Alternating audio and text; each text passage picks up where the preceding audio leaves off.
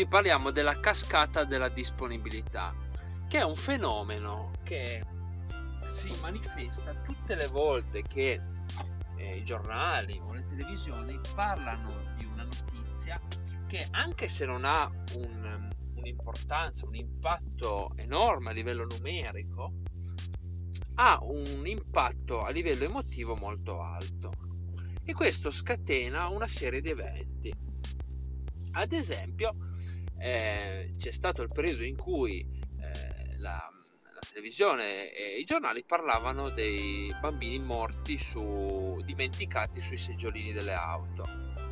A quel punto si è creato un po' un effetto volano, quindi eh, sempre più giornali, sempre più televisioni parlavano del fenomeno.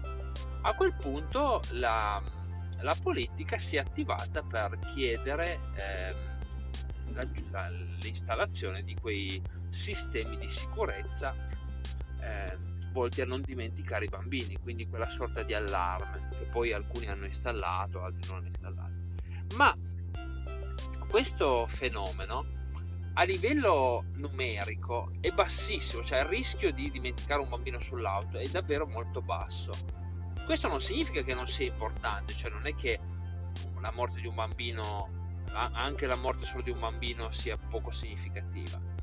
Però è anche vero che da un punto di vista logico bisognerebbe investire in, cioè limitare, eh, diminuire eh, il più possibile eh, il numero di morti, ma ci sono rischi in altre attività, in altre condizioni, molto più alti, ma non hanno la stessa risonanza a livello mediatico e quindi non fanno, eh, non fanno muovere la politica.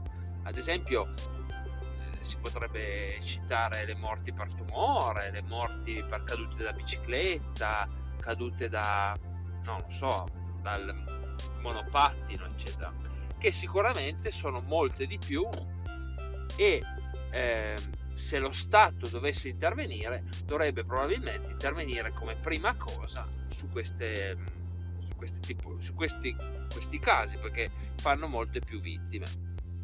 Però, essendo che ad esempio una morte di, per tumore in un bambino è, è molto più comune e non fa notizia, stampa e televisioni non ne parlano e quindi di conseguenza lo Stato non si sente in dovere di investire eh, con la stessa urgenza. Bene, questo si chiama la cascata della disponibilità, perché è proprio come una cascata, da un fenomeno ne derivano altri e, e parte questo iter che appunto fa muovere la politica e probabilmente molto spesso non in attività prioritarie. Grazie mille per l'ascolto e al prossimo podcast. Ciao!